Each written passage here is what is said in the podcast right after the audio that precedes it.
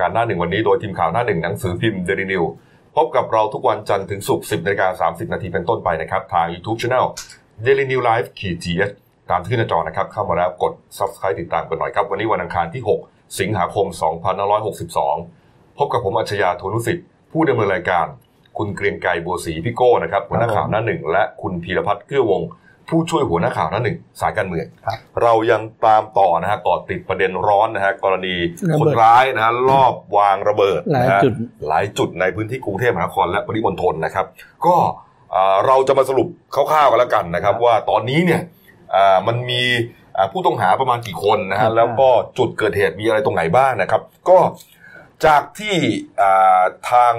ทางทีมข่าวนะแล้วก็เจ้าที่ฝ่ายสืบสวนเนี่ยฮะเขาวิเคราะห์แล้วเนี่ยนะครับ คาดว่ามีคนร้ายทั้งหมด 15 คนด้วยกันสิบห้าคน 15 คนนะที่ก่อเหตุเพราะจุดจุดรอบนี้สงคนอ่าจุดละสองคนบ้างสี่คนบ้างเนี่ยนะครับสิบห้าคนอย่างเงี้ยแบ่งเป็นจุดที่สยามพารากอน และสยามเซ็นเตอร์นะครับในพื้นที่สอนอปทุมวันสองรายครับผมนะครับแล้วก็จุดที่ไปวางที่สถานีรถไฟฟ้า BTS ช่องนนทรีย์นะฮะครับอันนี้อยู่ในพื้นที่สน.ยานนาวาสองรายครับนะครับ แล้วก็ที่ไปก่อเหตุย่านประตูน้ำนะฮะในพื้นที่สอนอพญาไทสี่รายนะครับ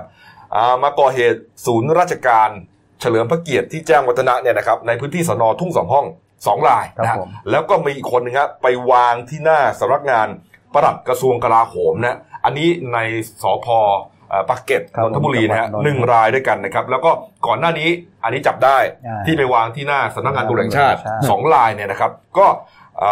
นอกจากนี้ครับยังมีผู้ต้องสงสัยที่ไปวางที่ห้างสินค้าที่ย่านประตูน้ำอีกสองรายด้วยกันนี่ฮะก็รวมแล้วทั้งหมดประมาณ 15 ราย 15 รายอะจับได้สองนะครับ แล้วก็มีข่าวว่าเอ่อจับเพิ่มอีกสองใช่ไหมพี่โก้อืมเมื่อเมื่อวานเหมือนว่ามีนำตัวผู้ต้องสงสัยครับ ซึ่งเป็นนักศึกษาที่ให้เพื่อนยืมรถอืมซึ่งสองคนนี้ก็ให้ข้อมูลที่เป็นประโยชน์กับตำรวจอย่างดีอืมนะฮะเพื่อนยืมรถ ทั้งรถยนต์แล้วก็รถมอเตอร์ไซค์ก็ไม่คิดว่าจะเอามาก่อเหตุก็เมื่อวานนี้ฮะตำรวจเขาก็เอาสองนักศึกษานะฮะนักศึกษาสองคนอยู่ที่ของอามอรังสิตครับนะฮะมาสอบนะฮะเนื่องจากว่าอ่านักศึกษาสองคนเนี้ยมีเพื่อนที่เรียนอยู่ที่เดียวกันเนี่ยครับแต่ว่าเป็นนักเป็นเป็นคนใต้นะฮะอ่ามายืมรถใช่ไหมใช่ยืมรถจักรยานยนต์คันหนึ่งแล้วก็รถยนต์คันหนึ่งครับแล้วก็เอามาก่อเหตุอ่านนะฮะเขาก็เอาตัวน้องอ่าน้องนักศึกษาสองคนที่อยู่มอรังสิตเนี่ยมาสอบ แต่ก็คาดว่า ก็น่าจะเป็นอย่างนั้นแหละน่าจะไม่มีส่วนเกี่ยวข้อง น่าจะมีเพื่อนยืมไปจริงใช่ๆไอ้สองคนนี้ก็ตกใจนะโอ้โห แล้วเป็นไปก่อเหตุที่มันมันเป็นเรื่องใหญ่อะนะครับอืมนี่ฮะนี่ครับ ในส่วนของเออเหตุเพลิงไหม้นะฮะที่อาคารชั้นเดียวบริเวณตลาดไซวอล์กนะฮะที่ตั้งอยู่ในซอยเพชรบุรี 19นะฮะหลังโรงแรมรามอินทเอ่อโรงแรมอินทานะครับครับก็เอ่อร้านค้าที่ได้รับความเสียหายทั้งหมด 60 แผงด้วยกันนะฮะอืม60 แผงเลยนะ เยอะมากนะฮะแล้วก็ จากการตรวจสอบครับผู้ที่ก่อเหตุตรงนี้นะฮะมีทั้งหมด 4 รายด้วยกัน จุดนี้นะฮะ4รายด้วยกันนะฮะเข้ามากรุงเทพมหานครนะครับ ตั้งแต่วันที่ 20 กรกฎาคมที่ผ่านมานะฮะแล้วก็ไปพักอยู่ที่ซอยรามคำแหงครับผมอันนี้65เด็กรามรู้จักกันดีครับผมซอยมหาดไทยนะครับนี่ฮะแล้วก็เอ่อพยานเนี่ยให้การยืนยันชัดเจนนะว่าสี่คนเนี้ยอืม ก่อเหตุแน่นอนไม่ว่าจะเป็นแท็กซี่ที่มันนั่งมาครับนะหรือว่าอ่าแม่ค้าพ่อค้าแม่ค้าที่อยู่แถวประตูน้ำนี่ฮะเขาเห็นชัดนะครับ นี่นี่ครับ ในส่วนอ่าท่านนายกนะฮะเมื่อวานนี้ ก็เปิดเผยนะครับบอกว่าเนี่ยตำรวจยังไม่ตัดสาเหตุแรงจูงใจทิ้งนะฮะครับแล้วก็ยังไม่ได้มุ่งนะว่าอ่าฮะเป็นฝีมือของฝ่ายใดนะฮะรอให้เจ้าที่ตำรวจเนี่ยเอ่อรวบรวมพยานหลักฐานจนชัดเจนก่อนนะฮะเพราะว่าหากจะไปรัฐบาลจะไปกดดันตำรวจเนี่ยมันก็จะ ทำให้เขาทำงานหนักเกินไปคือคือตอนนี้เขาแบ่งเป็นสองกลุ่มใช่ไหมครับอืมอืมอืมเกี่ยวกับอ่ากลุ่มพวกอ่าครับตอนใต้ครับหนึ่งแล้วก็อีกหนึ่งเก็บความเคลื่อนไหวเกี่ยวกับด้านการเมืองอืมสองสองกลุ่มใหญ่แค่นี้นะฮะก็เลยยังไม่ฟันธงว่าเป็นกลุ่มไหน คือคือคนก่อเหตุเนี่ยก็น่าจะมาจากทางใต้นั่นแหละครับนะฮะก็มีกระแสข่าวบางอันบอกว่าเอ่อผู้ผู้จ้างวานหรือนายใหญ่อะไรเนี่ยนะครับอยู่ต่างประเทศสู่ต่างประเทศ เออเราก็ไม่รู้ว่าใครบ้านฮะแต่ประเทศเพื่อนบ้านนะอ๋อโอเคเอออาจจะเป็นแถวแถวๆมาเลเซียก็ไม่รู้ครับประเทศเพื่อนบ้านนะเออนะครับ แต่ว่าอีกฝากหนึ่งเนี่ยก็ก็วิเคราะห์ว่า เป็นเรื่องการเมืองหรือเปล่าใช่ใช่ไหมโก้ก็คือเหมือนพูดว่ากลุ่มเดิมกลุ่มเดิมๆอ่าใช้ว่ากลุ่มเดิมๆหรือหรือว่ามีความพยายามท้าทายคสช เนื่องจากว่าคสชสิ้นสภาพแล้วอืมใช้อำนาจตามมาตรา 44 ไม่ได้แล้ว อะไรประมาณเนี้ยประเด็นนี้นายกก็พูดถึงนะฮะ นายกบอกว่าอ่าเหตุระเบิดป่วนกรุงในครั้งนี้เนี่ยทำให้มีผู้บริสุทธิ์ต้องได้รับบาดเจ็บเนี่ยนะก็ถือว่าเป็นการกระทำที่ชั่วร้ายใจดำนะฮะแล้วก็ทำให้ประเทศวุ่นวายในขณะที่ประเทศกำลังเดินหน้าไปสู่ความเป็นประชาธิปไตยนะฮะก็ขอให้ประชาชนเนี่ยเชื่อมั่นการทำงานของฝ่ายความมั่นคงนะฮะเพราะว่าเขาได้สั่งตึงกำลังไว้ทุกจุดเลยนะไม่ว่าจะเป็นแหล่งท่องเที่ยวครับย่านธุรกิจสำคัญต่างๆเนี่ยนะแล้วก็ที่สำคัญ อย่าโยนบาปให้รัฐบาลอ่าหรือมองว่ารัฐบาลมีพิรุธอะไร อยากให้มองประเด็นนี้ คือคงคงแกคงจะพูดถึงประมาณว่า อย่ามาคิดว่ารัฐบาลเป็นคนทำเองอ่าว่าสร้างสถานใช่ไหมการณ์เองใช่ครับ เออนะเพราะว่าเขาบอกว่ารัฐบาลเนี่ยตอนนี้กำลังจะจัดประชุมระดับนานาชาติอยู่ดีๆเนี่ยจะไปทำเหตุอย่างนี้จะไปสร้างสถานการณ์เองอย่างนี้ทำไม ใช่ เพราะว่ามันอยู่ในช่วงที่มีการประชุมรัฐมนตรีอาเซียนอยู่อืมรัฐมนตรีอาเซียนก็จัดประชุมอยู่ที่อ่า Centara Grand Centara Centara แกรนตรงราชประสงค์ครับอ้าวใกล้ๆกันพอดีโอ้โหใกล้ๆกับสำนักงานก็คือว่าตำรจแห่งชาติถ้าไปทำเองเนี่ยก็จะเสียเสีย มันเสียทุกอืมด้านเลยไม่มีไม่มีโอกาสที่รัฐบาลจะไปทำหรอกอืมเพราะว่าถ้าสมมุติว่าทำแล้วเกิดเหมือนกับพลิกสถานการณ์กับสร้างสถานการณ์เอง แล้วพลิกสถานการณ์กลับมาเป็นฮีโร่ไม่ได้เนี่ยอืม ผลกระทบเยอะมากอืมโดยเฉพาะคะแนนนิยมของรัฐบาล เพราะฉะนั้นมันไม่มันดูยังไงก็ตามมันไม่ไม่ไม่ไม่มีเหตุผลเนี่ย อืมเนี่ยฮะ ก็ก็ได้กันนะฮะครับผมนะฮะในส่วนอีกด้านหนึ่งครับ ฝ่ายกฎหมายของพรรคอนาคตใหม่นะครับเขาเตรียมยื่นฟ้องศาลครับดำเนินคดีกับคุณปราดีนาไกรคุปนะฮะสสราชบุรีพักพลังประชารัฐอ้าวคุณเอ๋ไปโพสต์เฟซบุ๊กนะครับ เมื่อวันที่ 5 สิงหาคมนะฮะแล้วก็เขาบอกว่ามีเนื้อหาที่เป็นข่าวปลอมนะฮะ ตัดต่อภาพของคุณช่อเนี่ยคุณช่อพันิกาเนี่ยนะฮะแล้วก็คุณธนาธรจึงรุ่งเรืองกิจหัวหน้าพักเนี่ยรวมถึงคณะทำงานของพรรคอนาคตใหม่ ในลักษณะที่อาจจะทำให้สังคมเข้าใจผิดไปได้ว่าพักอนาคตใหม่มีส่วนเกี่ยวข้องอืมเชื่อมโยงกับการก่อเหตุรุนแรงหลายจุดในกรุงเทพอ่าก็คือที่วางระเบิดที่ผ่านมานี่แหละ เออเนี่ยฮะคุณพนิกาก็ยืนยันว่า จริง ๆ แล้วเนี่ยไม่ได้ต้องการให้คุณเอ๋ติดคุกนะเพียงแต่อยากจะให้สังคมรับรู้นะว่าสิ่งที่คุณเอ๋ไปโพสต์ ไปบอกกล่าวเนี่ย มันเป็นความเท็จโดยสิ้นเชิงนี่ฮะอืมแต่จริงๆก็คิดนะว่าอืมกรณีอย่างคุณปารินาเนี่ยก็หลายรอบแล้วครับ เพราะฉะนั้นคือทำไมกรรมการกรรมการจริยธรรมสสยังไม่ได้ทำอะไรกับเขาบ้างก็ปรากฏว่าพอลองเช็คไปยังอืมทางสภาผู้แทนราษฎรนะครับครับ ก็เหมือนกับอ่าช่วงนี้มันก็ยังตั้งกันไม่เสร็จเรียบร้อยเนาะเออมันคือคือมันเหมือนสภาก็ตั้งใคร ที่ทำงานก็ยังตั้งใครอยู่อะไรเงี้ยนะมันมันก็เลยยังไม่เรียบร้อย เพราะคุณชวนคุณชวนก็บอกเองบอกว่าอ่าเรื่องวาระการต่อถอนคุณปวิอ่าคุณปารีนาเนี่ยยังไม่ได้เข้าสภานะแต่ว่าข้างนอกเขายื่นเขาเขาลงชื่อกันอยู่นะ มันละคือการล่ารายชื่อเนี่ย มันก็เป็นส่วนหนึ่งอะครับ แต่ว่ากระบวนการจริงๆมันต้อง คือการถอดการคือกระบวนการถอดถอนจริง ๆ คือมันต้องมีเหตุอันเหมือนกับขัดต่อหลักจะคุณธรรมขัดต่อหลักการทางจริยธรรมครับของ สสอะมันมีหลักการของมันอเอยู่อเออแล้วก็ใช้ใช้ไอคอนนั้นน่ะยื่นเข้าไปได้อย่างเช่นกรณีทุจริตอะไรพวกเนี้ยอืมเออนะฮะอ่ากรณีคุณปารีนาเนี่ยผมเชิญมาคุยนะฮะแต่ว่าจริงๆจะเชิญมาเชิญแกมาพรุ่งนี้ครับแต่แกติดธุระด่วนที่ที่ราชบุรี ก็คงจะเลื่อนเป็นพฤหัสบดีโอ้ลองดูแล้วกันครับเดี๋ยวเราจะยืนยันกันอีกทีว่าจะมาไม่มาเนี่ยนะครับอ้าวนะเรื่องระเบิดก็ ต้องตามอยู่เนี่ยนะฮะเพราะว่าตอนนี้ก็ยังบอกครับสิบห้าคนเนี่ยนะฮะแล้วก็เห็นว่าเตรียมจะออกหมายจับเพิ่มอีกเจ็ดรายด้วยนะ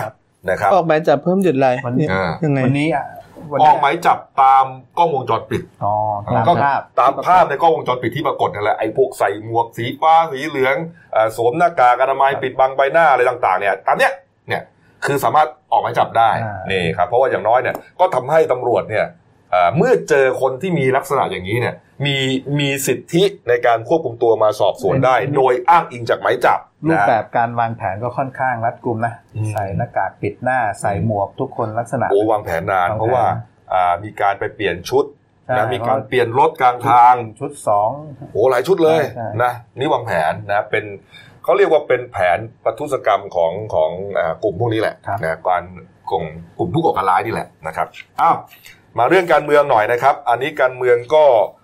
ยังไม่มีอะไรหวือหวามากนะแต่ที่ประเด็นน่าสนใจก็คือกรณีที่ฝ่ายค้านเขาเตรียมยื่นสารรัฐธรรมนูญวินิจฉัยประเด็นที่นายกรัฐมนตรีนำคณะรัฐมนตรีเข้าถวายสัตย์ปฏิญาณเมื่อวันที่ 16 กรกฎาคมที่ผ่านมาว่า มีเนื้อหาตอนเปล่งวาจาเนี่ยไม่ครบถ้วนตามรัฐธรรมนูญมาตรา 161 นะฮะขาดข้อความว่าทั้งจะรักษาไว้และปฏิบัติตามซึ่งรัฐธรรมนูญแห่งราชอาณาจักรทุกประการครับอันเนี้ยไม่ได้พูดไป เออ ว่ามี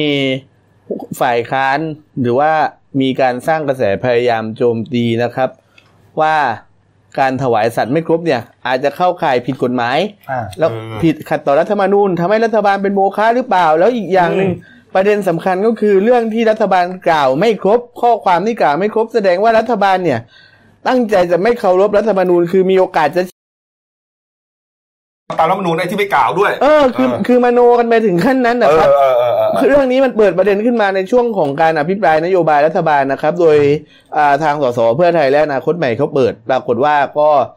มันเหมือนกับในช่วงที่รัฐบาลกำลังทำงานใช่ปะอืมแล้วเขาก็แต่ละกระทรวงก็จะเริ่มเปิดตัวผลงานของตัวเองนู่นนั่นนี่อย่างกระทรวงสาธารณสุขเนี่ยก็ค่อนข้างจะไปไกลจะไปเร็วหน่อยเรื่องกัญชาในยข่าวมาแทบทุกวันเลยครับ หรือว่าแบบอ่ากระทรวงเกษตรกระทรวงเกษตรเรื่องฝนเทียมอ่าผู้ผู้กองธรรมนัฐเนี่ยเขาก็ทำงานเยอะมากอืมขณะที่รัฐบาลกำลังทำงานเนี่ยประเด็นที่ฝ่ายค้านหยิบมาโจมตีง่ายที่สุดก็คือ ไอเนี่ยคือเล็กคือพูดง่ายๆอะมันเราเราเราอย่าเรียกว่าเรื่องห้าบาทสิบาทนะครับอ่าแต่ว่าพูดแต่ว่ายังไงก็ตามคือ ในความที่เขาเป็นฝ่ายค้านเราก็ต้องยอมรับนะว่าเขาทำหน้าที่ตรวจสอบรัฐบาล ก็เลยหยิบประเด็นก็เลยถ้าสมมุติว่ามีอะไรที่เกิดข้อข้องใจขึ้นมาเขาก็หยิบออกมาพูด ก็เลยกลายเป็นว่าอ้าวเป็นเรื่องที่ต่างฝ่ายต่างถกเถียงกันไม่หยุดว่าตกลงว่าจะเอาไงกันแน่อืมอ่า ตอนแรกก็บอกว่า เนี่ย กล่าวคำปฏิญาณไม่ครบรัฐบาลเป็นโมฆะนะอ้าวเดี๋ยวเข้ามาโมฆะใครเป็นผู้วินิจฉัยอะครับอ้าวก็มันก็ไม่รู้ ก็เลยกลายเป็นว่าอ้าววันที่เจ็ดสิงหาคมนี้นะครับ ทางคุณสุทินคลังแสงวิปฝ่ายค้านเนี่ยครับประกาศบอกว่าเตรียมจะตั้งกระทู้ถามสดนายกรัฐมนตรี เรื่องการกล่าวคำสัตย์ถวายสัตย์ปฏิญาณไม่ครบครับว่าเกิดจากเหตุอะไรและนำไปสู่ผลอะไรบ้างอืมอะไรประมาณเนี้ยแล้วเราต้องแล้วต้องทำยังไงต่ออืมแต่ถ้าสมมุติว่า ได้คำตอบที่ไม่เป็นที่พอใจไม่กระจ่าง ก็เตรียมพร้อมที่จะยื่นอภิปรายไม่ไว้วางใจ ซึ่งอาจจะเป็นการอภิปรายไม่ไว้วางใจนายกรัฐมนตรี ในช่วงประมาณเดือนกันยายนนะครับคือก่อนตัดหน้าเลยตัดหน้าแถลงอ่าแถลงงบประมาณเลยอ่าก็คือพูดง่ายๆว่า มันจะปิดสภาประชุม มันจะปิดสมัยประชุมสภาสามัญเนี่ยเดือนกันยาอืมแล้วก่อนปิดสมัยประชุมเนี่ยก็ยื่นอภิปรายไม่ไว้วางใจไปก่อน ส่วนงบประมาณนะครับ จะเข้าประมาณเดือนตุลาครับเพราะอ่าโดยจะเข้าเป็นเหมือนกับประชุมสมัยวิสามันน่ะครับกะก็พูดในคุณสุทินเนี่ยเขาบอกเหตุผลว่าสาเหตุที่ต้องยื่นก่อน อภิปรายไม่ไว้วางใจเรื่องนี้ก่อนที่จะเข้าสู่พรบงบประมาณเนี่ยอืม เพราะว่าถ้าเกิดพบว่าจริง ๆ มีการตีความแล้วว่ารัฐบาลเป็นโมฆะอ้าวแสดงว่ารัฐบาลอะไรที่ผ่านผ่านๆมาที่ทำเนี่ย ก็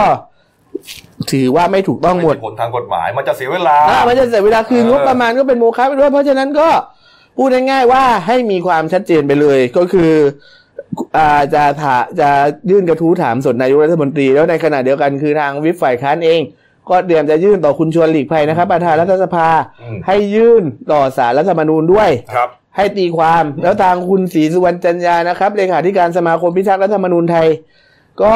เตรียมที่จะยื่นเอ้ยก็ได้ไปยื่นต่อผู้ตรวจการแผ่นดินต่อรัฐสภาด้วย เพื่อให้ผู้ตรวจการแผ่นดินวินิจฉัยว่าเข้าข่ายที่จะต้องส่งให้สารรัฐธรรมนูญสารรัฐธรรมนูญตีความหรือเปล่าเออประเด็นนี้เนี่ยประเด็นนี้เนี่ยผมขอนิดเดียวนะฮะ คนก็อาจจะมามองว่า โอ้ย รัฐบาลเขากำลังทำงานอยู่ กระทรวงเกษตรก็ลุยเรื่องฝนเทียมภัยแล้งคมนาคมก็โอ้โหฟิตปังใช่นะฮะหลายกระทรวงก็ทำเขาทำงานกันอยู่ ไอ้เรื่องนี้บางทีแหมมาเล็กๆน้อยๆใช่ไหมบางคนคิดอย่างนี้อะพี่คุณอะไรมีคำว่าห้าบาทสิบาทเออเอามาต้องไปคิดให้ดีนะไอ้เรื่องแค่นี้เนี่ย มันถือคุณทำให้มันถูกไม่ได้เหรอเออแล้วอีกอย่างถูกไหมคุณพิพัฒน์เอาถ้าย้อนกลับมามองตัวเองอะรัฐบาลอะเออมันมีอยู่สามบรรทัดแค่นั้นเอง เริ่มเริ่มต้นแค่เริ่มต้น เออ มันจะยากอะไรอะแล้วในรัฐธรรมนูญเนี่ยเขาระบุไว้ชัดเจนว่าก่อนเข้าถวายก่อนเข้าทำงานเนี่ยต้องระบุเลยนะถ้อยคำต้องถวายสัอ่าตนย์คำดังต่อไปนี้เออระบุถ้อยคำถวายสัตว์เลย โอ้โหนี่แล้วฮะทีนี้คือ ต่างเอ่อตอนแรกก็คุณวิษณุเครืองามเนี่ยก็บอกว่าไม่มีปัญหาเออในในอดีตก็เคยมีที่อ่านคำถวายสัตว์ไม่ครบเหมือนกันเออปรากฏว่าโดนลูกศิษย์ที่ธรรมศาสตร์นะครับ คุณครับปียบุตรแสงกนกคุณเนี่ยอืมก็เรียกว่าถอนงอกอ่าอะคือคือให้ไปอ่านผมบอกเลยเหรอให้ไปอ่านหนังสือชีวิตคือละครที่คุณวิษณุเขียนเองเนี่ยเกี่ยวกับเรื่องการถวายคำสัตย์ปฏิญาณเออก็เมื่อวานนะครับ ปรากฏว่าที่นายกเนี่ยก็ไปงานถวายพานพุ่มสักการะพระบรมราชานุสาวรีย์รัชกาลที่ห้า เนื่องในวันพระราชทานกำเนิดโรงเรียนนายร้อยพระจุลจอมเกล้าครบหนึ่งร้อยสามสิบสองปี ครับ ก็นักข่าวก็ติดตามไปแล้วก็สัมภาษณ์ประเด็นเรื่องนี้นะครับ ว่าคำถวายสัตว์ไม่ครบถ้วน อ่า นายกก็ยืนยันนะครับ ว่าทุกอย่างเนี่ยมันเป็นไปตามขั้นตอนถวายสัตว์แล้ว กระทำต่อหน้าพระมหากษัตริย์ ซึ่งข้อความต่างๆ ถือว่าครอบคลุมเป็นไปตามรัฐธรรมนูญในการดูแลประชาชนชาวไทย ที่สำคัญต้องเป็นไปตามเป็น เป็นไปตามพระปฐมบรมราชโองการ ซึ่งพระองค์ท่านรับสั่งให้ทำงานเพื่อประชาชนและประเทศชาติอืมดังนั้นก็ตรงกับที่รัฐธรรมนูญระบุไว้แล้ว และนายกก็บอกเองนะครับ ว่าผมคิดว่าเรื่องเนี้ยควรจบได้แล้ว อย่าให้บานปลายหลายคนในนั้นเป็นทหารคือไม่รู้ว่าหมายถึงใครนะในไหนขอร้องว่าเคยเป็นพี่น้องกันมา อย่าให้การเมืองมาทำให้ประเทศชาติปั่นป่วนไปหมดอืม จะดีหรือไม่ดีอย่างไรให้รอเลือกตั้งคราวหน้าแล้วกันอะเอาเราก็รอแล้วกันนะว่าอ่าฝ่ายค้านก็จะอภิปรายอะไรยังไงนะ ก็พรุ่งนี้จะเป็นกระทู้ถามสดก่อนนะครับเออรอดูก็ไม่ก็ไม่แน่ใจว่าท่านจะมาตอบเองได้หรือเปล่า เพราะว่าคือทางฝ่ายค้านเนี่ยเอ้ยไม่ใช่ทางวิปรัฐบาลพรรคพลังประชารัฐเนี่ยอืมเขาก็บอกว่า รู้สึกจะเป็นคุณวิรัตรัตนเสนนะครับเอาพูดพูดว่ามันมีสัญญาณที่ดีนะว่านายกให้ความสำคัญกับงานสภา ถ้าเป็นกระทู้ที่เกี่ยวกับท่านท่านจะมาตอบเองอ่าเมื่อวานนี้ครับมีการใช้งานอาคารรัฐสภาแห่งใหม่นะครับที่ย่านเกียรติกายนะฮะเป็นการเปิดใช้ห้องประชุมจันทราเป็นครั้งแรกนะฮะห้องประชุมจันทรานะฮะเขาก็มีสุริยันจันทราอ่าสุริยันสำหรับประชุมสสสจันทราสวแต่ว่าตอนนี้ สุริยันจะไม่เสร็จนะก็ใช้จันทราไปก่อนนะเมื่อวานนี้มีการประชุมสวครับ คุณพรเพชรวิชิตชลชัย ประธานวุฒิสภาก็ทำหน้าที่การประชุม แต่ว่าก่อนที่จะเริ่มการประชุมครับมีหน่วยอ่าหน่วยเก็บกู้วัตถุระเบิด หรือว่า EOD EOD เนี่ยมามาเรียกว่ารักษาความปลอดภัยอะนะเนื่องจากเหตุระเบิดที่ผ่านมาเนี่ยก็เอ่อเข้มงวดสักหน่อยหนึ่งแต่ว่าเห็นว่าสมาชิกหลายคนนี่ก็ถึงกับ เอ่อเป็นหวัดกันเลยนะ เพราะว่า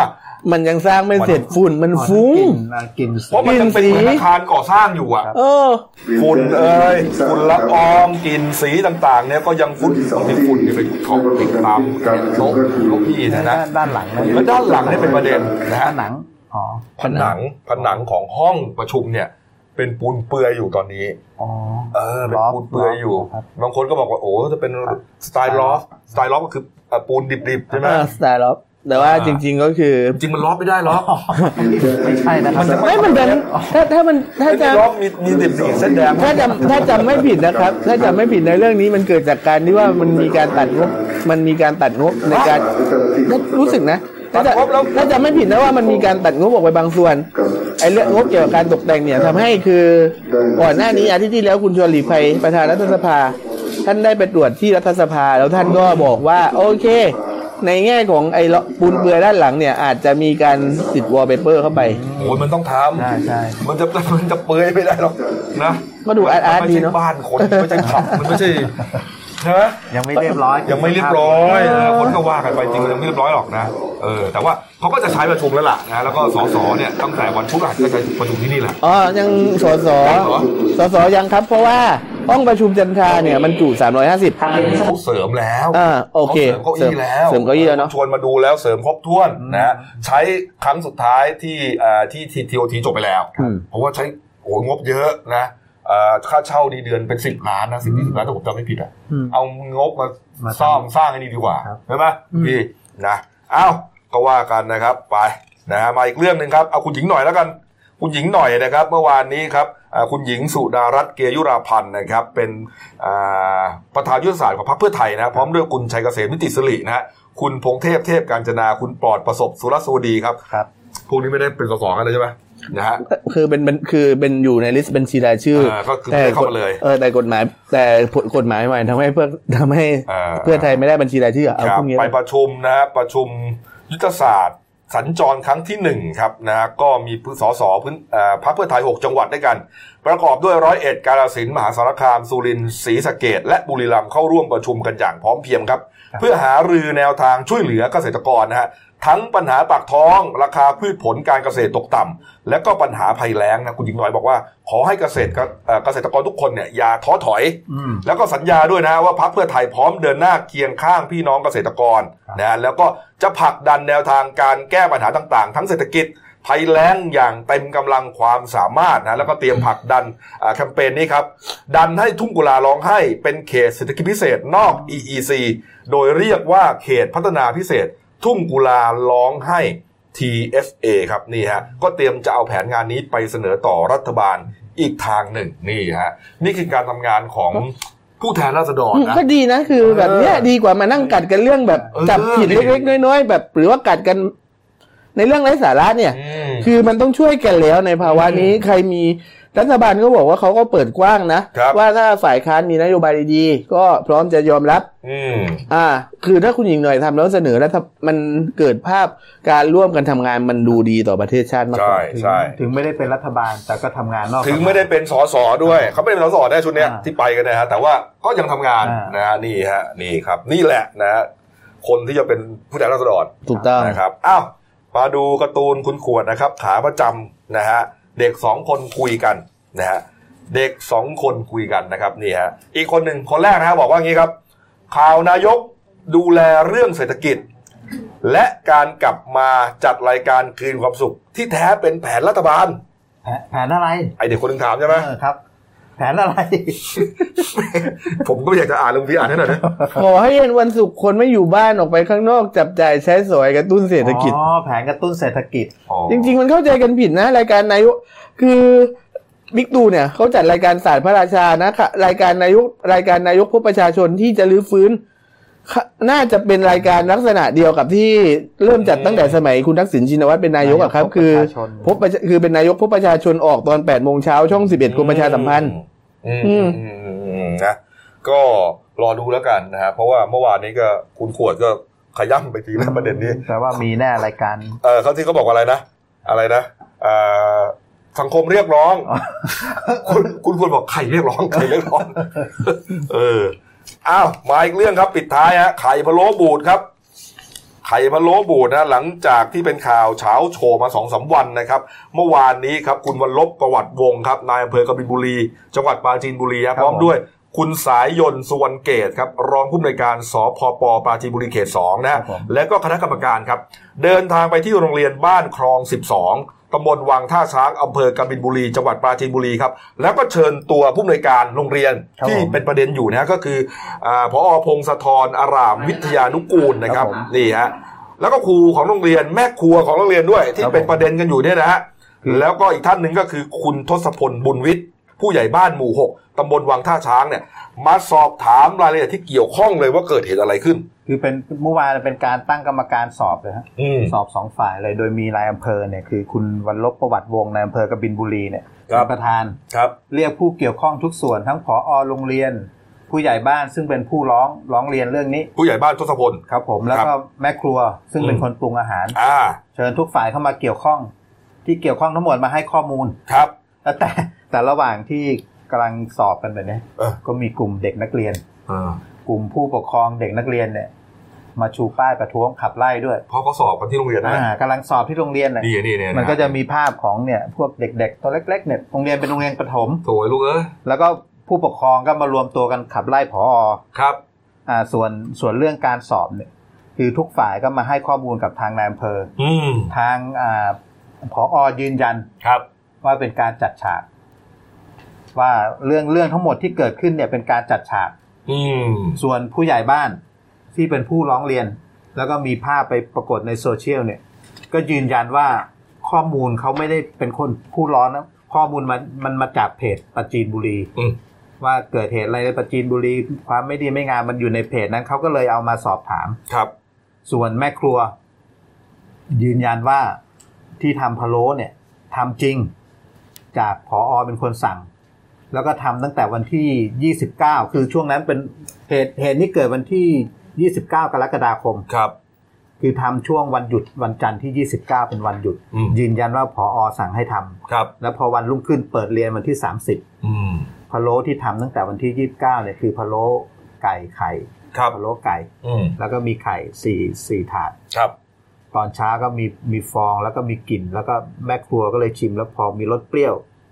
ก็บูดเปรี้ยวก็บูดบูดอะอืมก็สอบถามครูแล้วว่าจะทำยังไงดีมันมันบูด ทางครูก็บอกเดี๋ยวถามผออก่อนครับผอก็พอสอบถามแล้วก็ยืนยันว่าผอเป็นคนสั่ง ให้ให้เหมือนไปถ่ายน้ำแล้วก็เอาไข่อืมอะไรมาล้างแล้วก็คือมเอาปรุงไข่เอาหมูมาล้างแล้วก็เอาไปต้มใหม่ปรุงใหม่ คือแม่ครัวก็ยังยืนยันอยู่ยืนยันตามเดิมที่พูดตามนั้นนะฮะอ่าฮะแต่ทางผอเนี่ยก็บอกว่าเป็นการจัดการฉากฉากถูก เพราะว่าไม่ถูก กับทางฝ่ายฝ่ายผู้ใหญ่บ้านเออมีปัญหาขัดแย้งกันมาอืมนี่เป็นคำคำอ้างของแต่ละฝ่ายอืมส่วนผู้ใหญ่บ้านก็ยืนยันว่าที่ร้องก็คือไปเห็นมาจากเพจของปราจีนบุรี ผู้ใหญ่บ้านร้องเขาไม่ได้ร้องประเด็นว่าเรื่องเกี่ยวกับโกงค่าอาหารอ่าแต่ร้องเรื่องเกี่ยวกับอาหารบูดนี่แหละอ่าที่เด็กนักเรียนกินแล้วก็ท้องเสียก็เลยเออเนี่ยเฮ้ยมันเกิดอะไรขึ้นเนี่ยพอเขาบอกว่าวันนั้นเขาก็อยู่อ่ายี่สิบเก้าสามสิบสามเอ็ดอะไรเนี่ยก็อยู่ก็ไม่เห็นมีเรื่องเด็กท้องเสียอะไรมาเข้าหูแกันเลยอืม แกบอกอย่างนี้ แล้วนี่สามฝ่ายพูดไม่ไม่ตเหรมืองนกักันนอ่าแน่นอนต้องมีคนโกหกอะอ่าพูดไม่ตรงกันแล้วก็พอนายอำเภอรับเรื่องครับ รับเรื่องฟังทั้งหมดชี้แจงก็บอกว่าจะเอาเรื่องเนี่ยมาไปรายงานให้ทางสำนักงานเขตพื้นที่การศึกษาครับปฐมศึกษาปราจีนบุรีเขตสองรับทราบอืมอืมไปรายงานให้ผอคือหลังจากฟังทุกฝ่ายแล้วครับอ่านายอำเภอก็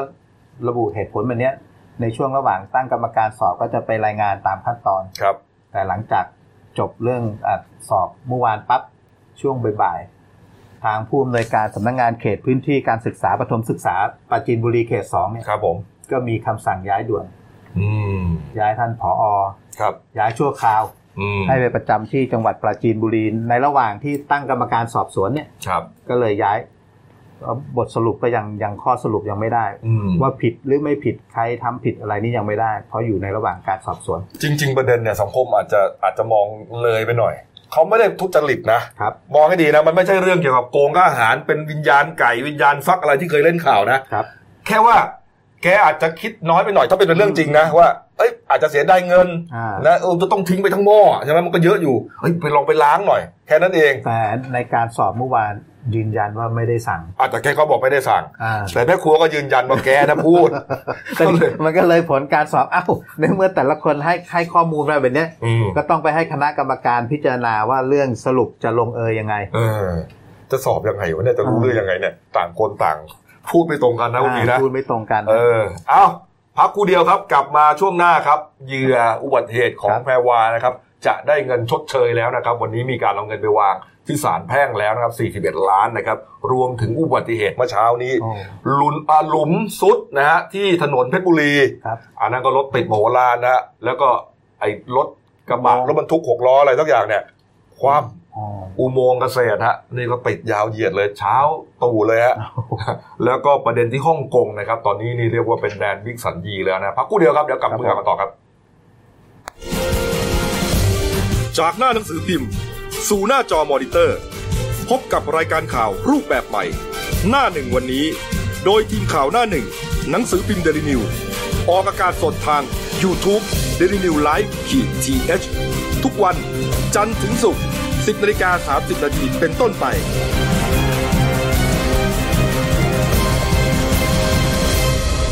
แล้วคุณจะได้รู้จักข่าวที่ลึกยิ่งขึ้น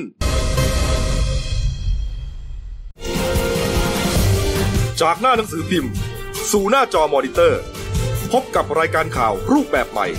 หน้าหนึ่งวันนี้ โดยทีมข่าวหน้าหนึ่ง หนังสือพิมพ์เดลิวิวออกอากาศสดทาง YouTube d e l i n e w Live ขีดทีเทุกวันจันทร์ถึงศุกร์10นาฬิกา30นาทีเป็นต้นไป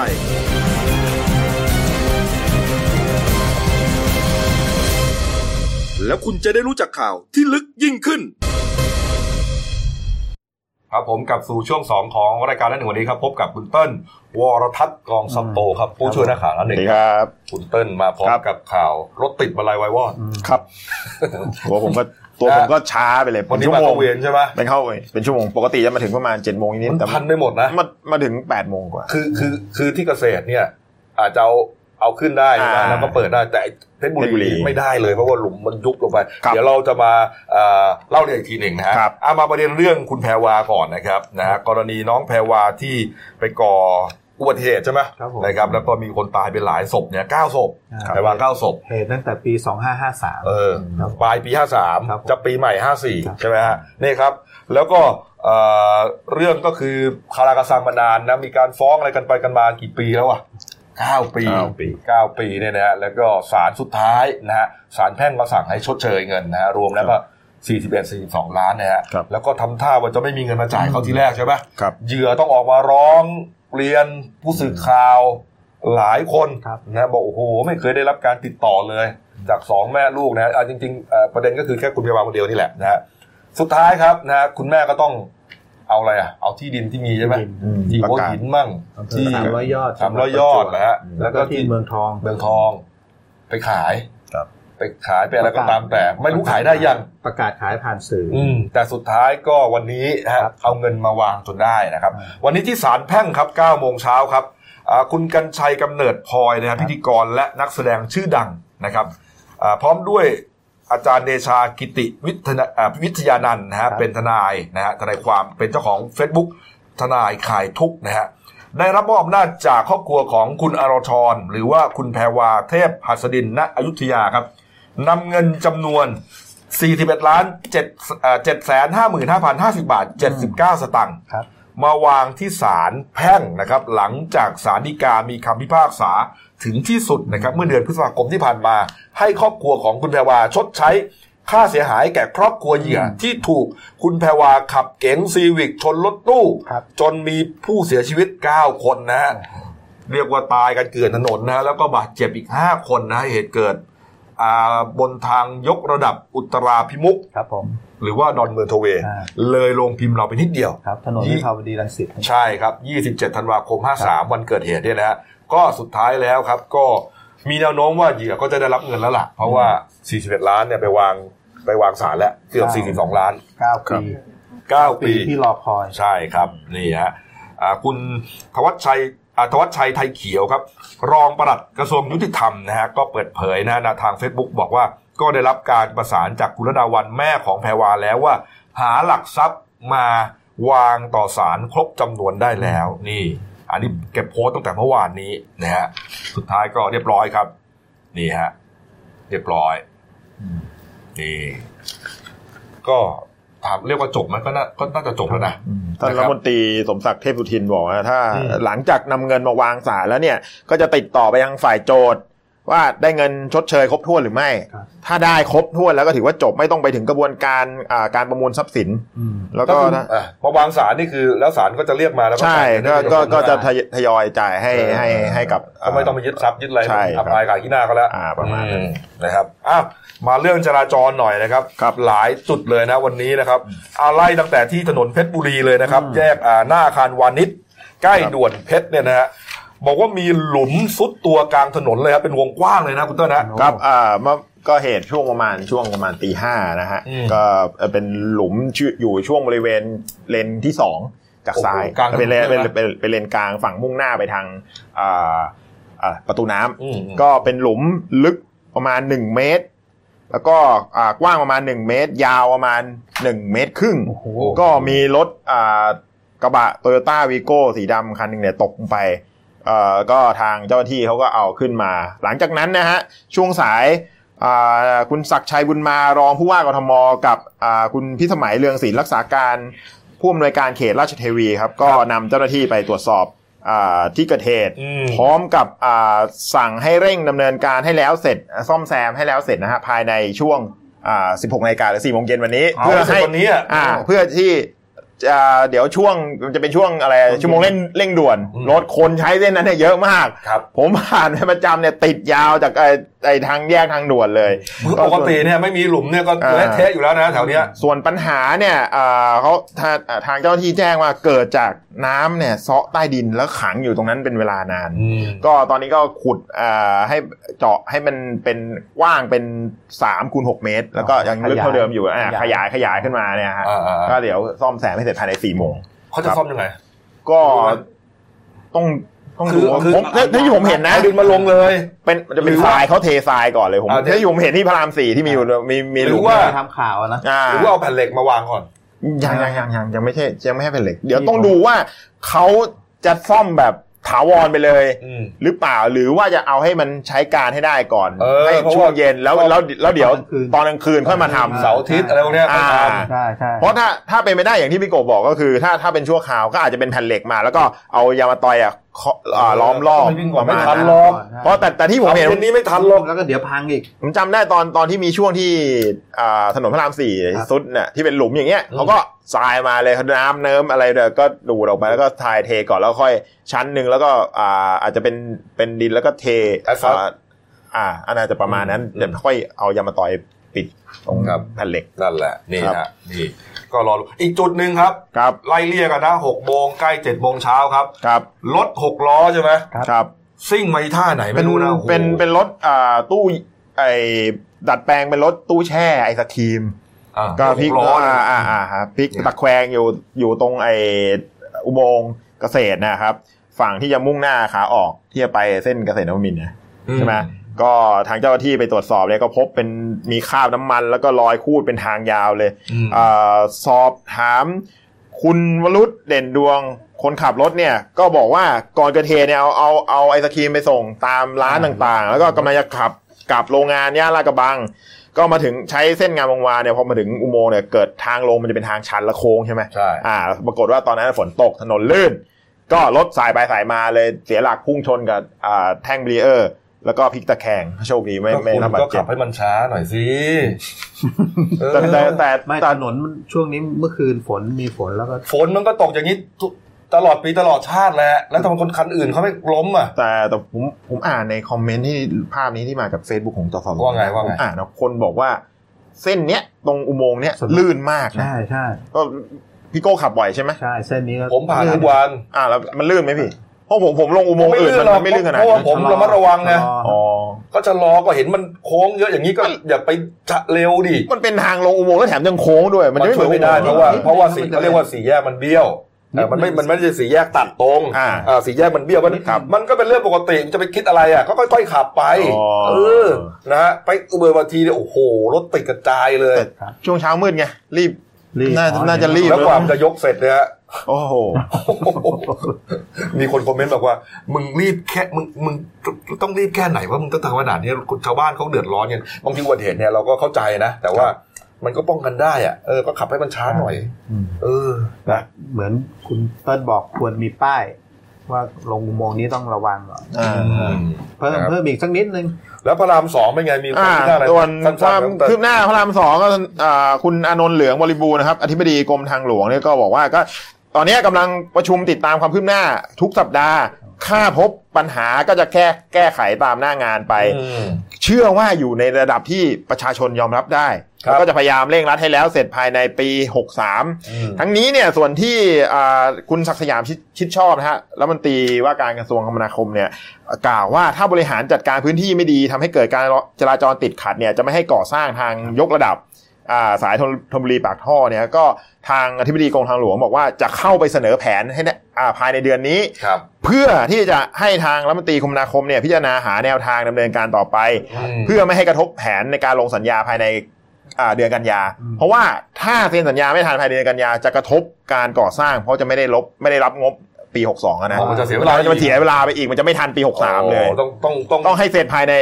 เดือนกันยาเนี่ยครับเออต้องเซ็นสัญญานี่เซ็นเขาสัญจะญาเกาะให้ได้ติดรายสัปดาห์เลยเนี่ยเห็นทางอืมทางกรมทางหลวงครับอืมแต่เดนิวเราก็เกาะติดตลอดนะฮะทุกวันข่าวพระรามสองทุกวันครับทุกวันนะนะครับอ้าวเส้นทางกลับบ้านหัวหน้าใครนี่ท่านทางหัวหน้าบกบกเหรอโอ้ด้วยทุกคนพี่โก้ก็กลับ ทางนู้นไม่ไม่พี่เปลี่ยนเส้นทางแล้วครับเปลี่ยนอ้าวเขาเปลี่ยนเปลี่ยนแล้วเปลี่ยนแล้วเหรอมีใครไหมคุณรู้จักใครไหมพูดไหมไม่ผมรู้แต่ว่าเขาเขาต้องกลับเส้นนั้นอ๋อเปลี่ยนแล้วครับอ๋ออ้าวปิดท้ายเรื่องนี้ครับครับเหตุจราจนที่ฮ่องกงนะครับ ครับผมเรียกว่าเอ่อเพิ่มระดับความรุนแรงขึ้นเรื่อยๆนะทั้งในเรื่องของผู้ชุมนุมเองครันะบแล้วก็การป้องกันเหตุร้ายของเจ้าหน้าที่เองครับนะฮะพี่โก้ฮะ คือมันยกระดับมาจากตั้งแต่เหตุสองเดือนก่อนนู้นอืมสองเดือนก่อนนู้นเป็นการม็อบเหมือนว่าต่อต้านการร่างกฎหมายส่งผู้ร้ายข้ามแดนไปจีนแผ่นดินใหญ่ประเด็นนั้นเลยละประเด็นเดียวเลย แต่ล่าสุดมีอีกเหรอฮะยกระดับฮะอะอะเป็นเรียกร้องประชาธิปไตยเอานั่นไงเนี่ย เรียกร้องประชาธิปไตยไม่เท่าไหร่ มีเสียงตะโกนอะไรนะฮะปฏิวัติให้ปฏิวัติ นี่กลุ่มกลุ่มม็อบเขายกระดับแล้วนะครับ คือมันจุดติดใช่ไหมถ้าพูดกันจุดติดง่ายๆแล้วก็คนมันก็อยู่กันเยอะขึ้นเรื่อยอันนี้สามวันที่ผ่านมาคือเสาร์อาทิตย์จันทร์ๆอืมคือม็อบก็เริ่มเหมือนกระจาย เหมือนพยายามจะปลุกปลุกม็อบทั่วฮ่องกงฮะทีนี้ไม่ได้มีแต่เฉพาะนักศึกษาหรือประชาชนทั่วไปนะครับข้าราชการน่ะ เราไม่รู้ว่าที่นั่นเรียกอะไร แต่คนที่ทำงานให้กับให้กับรัฐให้กับประเทศอะครับครับเริ่มมาเป็นม็อบแล้วอ่าก็เนี่ยอย่างอย่างที่ส่งผลกระทบกับเรื่องยกเลิกเที่ยวบิน160กว่าเที่ยวของนี่ Cathay Pacific Airways ครับสาเหตุหนึ่งทางคาเท่ก็ให้เหตุผลบอกว่า เพราะพนักงานผ่านผ่านงานไปประท้วงปร่วก็ไม่มีคนทำงาน ก็ไม่มีคนอืมก็เลยต้องยกเลิกโดยปริยายเออยังไม่ถึงขั้นกับไปม็อบไปปิดล้อมสนามบินหรือไปขัดขวางยังไม่ไม่มีเอแต่อพนักงานสายการบินบางส่วน มันจะถึงขั้นไปประท้วงชัดดาวน์ฮ่องกงไหมเออคือหยุดชัดดาวน์หมายถึงว่าหยุดทุกอย่างของฮ่องกง ดูว่าการคมนาคมขนส่งการติดต่อสื่อสารการติดต่อสื่อสารอาจจะหยุดไม่ได้ แต่ว่าเนี่ยคมนาคมเนี่ยเครื่องบินเนี่ยทั้งขาเข้าและขาออกนะ เที่ยวบินเข้าที่บอกก็หยุดหมดครับผมตอนเนี้ยที่คมนาคมถูกขัดขวางก็คืออ่าเส้นทางถนนรถวิ่งอืมแล้วก็รถไฟฟ้าใต้ดินอืมก็มีผู้ชุมนุมเนี่ยไปพยายามขัดขวาง ไปเปิดประตูรถไฟฟ้าใต้ดิน เหมือนไม่ให้ประตูปิดอืมรถก็วิ่งไม่ได้เออมันก็ส่งกระทบกับพวกประชาชนที่จะเดินทางไปทำงานอืมส่วนในถนนเส้นหลักอืม ในตรงย่านไกลศูนย์การค้าสำคัญ ก็มีกลุ่มม็อบที่อยู่โซนนั้น อืมก็ไปเหมือนไปปิดถนนครัก็บส่งผลกระทบการจราจรไปอืมก็เลยกลายไปนว่าสามวันที่ผ่านมานี่ดูเดือดเข้มข้นขึ้นเรื่อยๆ แล้วก็ทางตำรวจปราบจราจรครับก็พยายามจะสลายพอมีม็อบจุดนี้ ก็เอาแก๊สน้ำตาไปยิงสลายอืมแต่ในภาพที่เราเห็นในข่าวครับ ผู้ชุมนุม เตรียมพร้อมอุปกรณ์มีหน้ากากกันแก๊สน้ำตาอ๋อมีร่ม คือแบบไม่ได้กลัวตำรวจปราบจราจรที่ใช้แก๊สน้ำตายิงเข้ามาครับ ยิงมาก็มีอืมหน้ากากกันแก๊สอยู่แล้วก็จับแก๊สน้ำตาคว้างกลับไปฮะครับนี่เนี่ยฮะดูดูในภาพเนี่ยไม่ไม่ได้กลัวเลยครับเออทุกคนใส่มีหน้ากากเตรียมพร้อมมาเลยเตรียมพร้อมฮะอืมเนี่ยฮะในในส่วนของคุณแคร์รีแลมครับ ผู้บริหารสูงสุดของฮ่องกงนะฮะซึ่งหลังตั้งแต่เกิดเรื่องมาเนี่ยครับ ออกมาปรากฏตัวต่อสาธารณชนเนี่ยน้อยมากนะฮะนะครับ แต่ว่าเอ่อเมื่อวานนี้ออกมาครับ แล้วก็ได้กล่าวเตือนผู้ชุมนุมเนี่ยนะครับ บอกว่าเธอจะไม่ยอมอ่อนข้อครับให้ทำตามข้อเรียกร้องของผู้ชุมนุมเด็ดขาด เพราะว่าถือว่าพวกนี้ เข้าข่ายบ่อนทำลายกฎหมายและอืมความสงบสุขของฮ่องกงฮะครับอ้าวเอาสิฮะเอาละเป็นเรื่องฮะครับผมและที่สำคัญคือท้าทายนโยบายหนึ่งประเทศสองระบบ ของจีนแผ่นดินใหญ่ ใช่ เป็นการท้าทาย เดี๋ยวจีนจะส่งทหารอะไรมาหรือเปล่าก็ไม่รู้นะ ก็คือมีการเอาพยายามส่งคลิปโชว์เรื่องการปราบผู้ชุมนุม ครับ ที่มีการเผยแพร่ว่าทางทางจีนเนี่ยมีการฝึกซ้อม อืม เป็นระบบตั้งแถวปราบม็อบแผนหนึ่งแผนสองที่ว่อนโซเชียลอยู่ตอนนี้ครับอืมเนี่ยฮะนะ ก็ต้องต้องติดตามดูครับติดตามรายวันเลยครับ ตกตามรายวันเลยเพราะ ตอนนี้ก็ยังชุมนุมกันอยู่ใช่ยังนะครับเพยัราะงต้องมีปัญหาหลายจุดต้องยอมรับว่าเอ่อฮ่องกงเนี่ยเขาถือว่าเป็นศูนย์กลางธุรกิจการเงินของโลกจุดหนึ่งด้วยนะเออนะถ้ามันเกิดอะไรขึ้นมาเนี่ย มันอาจจะส่งผลกระทบต่อเอ่อระบบการเงินของโลกได้นะครับครับอะเอาละครบถ้วนนะวันนี้อืมหกข่าวครับ เนื่องจากว่าวันนี้เขาเราเข้ารายการกันช้านิดนึงอ๋อครับนะฮะเป็นเพราะอะไรฮะเพ ราะไอ้รถนั่นแหละรถรถอ๋อใช้เส้นทางอุโมงค์โอ้เกษตรมาช้าจริงเอ่อเอามาดูหน้าหนึ่งหนังสือพิมพ์นะครับหนึ่งดาวนะครับ นี่ครับ ที่อมก๋อยเชียงใหม่ครับ เกิดฝนตกหนักครับนะฮะหลังจากที่ก่อนหน้านี้แล้งอืมแล้งอย่าไปจะตายครับเพราะฝนตกหนักนิดเดียวครับเลยดินสไลด์ครับ โอ้โห น้ำป่าไหลหลากฮะอ่าที่อมก๋อยเชียงใหม่ เจ้าที่ต้องเร่งเข้าไปเคลียร์เส้นทาง เพราะว่ามันมาปิดถนนครับผมใช่ไหมฮะ ก็ทำให้ตำบลสี่ตำบลในพื้นที่อำเภออมก๋อยเนี่ย ตัดขาดนะฮะไอ้ไอ้ข้างบนข่าวดีของเกษตรกรครับ ซ้ายมือเนี่ยครับเคาะเคาะงบแล้วฮะทางกระทรวงเกษตรเคาะงบตั้ง1.3แสนล้านอืมเพื่อจะช่วยเกษตรกรครบทั้งวงจรเลยครับครับทั้งข้าวทั้งปาล์มทั้งยางแล้วรวมไปถึงการแก้ปัญหาภัยแล้งนี่รัฐมนตรีเฉลิมชัยศรีอ่อนครับใช่ไหมฮะมาถึงก็ลุยงานเลยครับก้อนใหญ่เลยงบ เออนี่ครับนี่ฮะเรื่องหวยเป็นไงนะพี่โก้ เรื่องหวยสั้นๆ12นักสัตว์ก็ยังไม่จบครับนะฮะเพราะอยู่ในระหว่างการศึกษาอืมต้องรอผลการศึกษาอยู่ทางรัฐมนตรีคลังคือท่านอุตตมะอืมบอกว่ารอผลการศึกษาออกมาก่อนอืมว่าจะเอาไงจะให้เดินหน้าต่อหรือจะพับโครงการไปก็รออยู่รออยู่แม้ว่าจะมีเสียงเสียงคัดค้านอยู่พอสมควรนะครับผมเอออ้าวครับนะครับครบถ้วนนะครับ ฝากช่องเราด้วยนะครับเดนิวไลฟ์ขีดจีเอสนะครับ เข้ามาแล้วกด subscribe กันนะกดกระดิ่งครับ แจ้งเตือนกดไลค์กดแชร์นะครับ มีรายการดีๆทั้งวันและทุกวันนะครับ วันนี้หมดเวลานะครับ เราสามคนลาไปก่อน ขอบพระคุณทุกท่านที่ติดตามรับชมนะครับ ลาไปก่อนครับ สวัสดีครับ